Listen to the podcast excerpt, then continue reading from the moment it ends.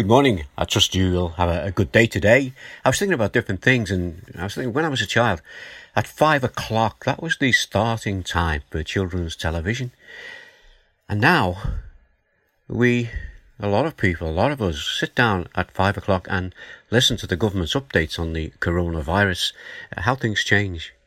But it just reminds us that our leaders do need our prayers. Yesterday, we were reminded of our responsibility to pray for those in authority. And the verse that we read was 1 Timothy chapter 2. It was two verses, verse 2 and 3. And we are encouraged to pray for kings and all those in authority that we may live peaceful and quiet lives in all godliness and holiness. This is good and pleases God our Saviour.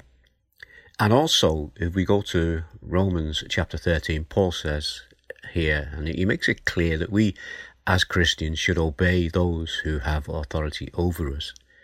He says, Let everyone be subject to the governing authorities, for there is no authority except that which God has established. The authorities that exist have been established by God.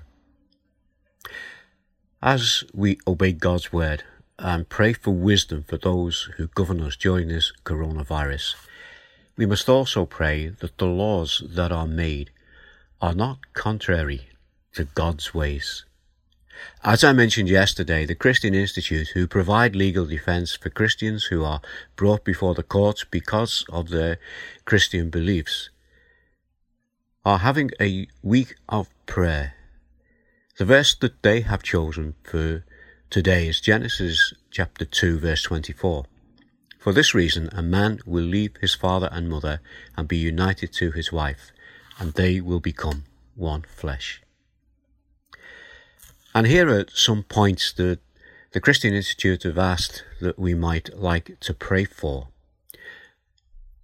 They're asking, let's give thanks for the benefits that marriage brings to families and society to pray that no fault divorce bill will not be passed.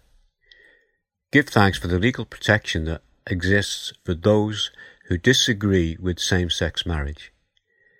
I pray that the England, that England and Northern Ireland won't follow Wales and Scotland in criminalising parents who are gently smacking their own children.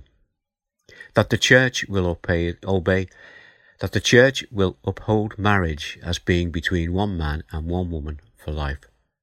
Now we pray for these things. Let's also pray for wisdom for those who have the responsibility to teach God's word, that they may be faithful, faithful to God's word and be compassionate in how they teach it. These are quite important issues that the Christian Institute are asking us to pray for as we pray for our leaders who make the laws that we live by. Let's also pray for our armed forces and their families, and pray for the work of SASRA, that's the Soldiers and Airmen Scriptures Readers Association, who bring the gospel to our servicemen and women and to their families. Pray for those who are employed in the laboratories and the research facilities and those that are working towards finding an antidote for this virus. Let's just bring these things before the Lord as we go through our day to day. We can bring them in the quietness of the one or two moments that we find, or we can pray for them all at once together. But whichever way we do it, let's just remember these things before the Lord and remember those who are making our laws, that they will be in line with God's laws. I trust that we'll all be blessed today and enjoy the day that's ahead of us and I will speak again tomorrow. God bless you all. See you then. Bye now.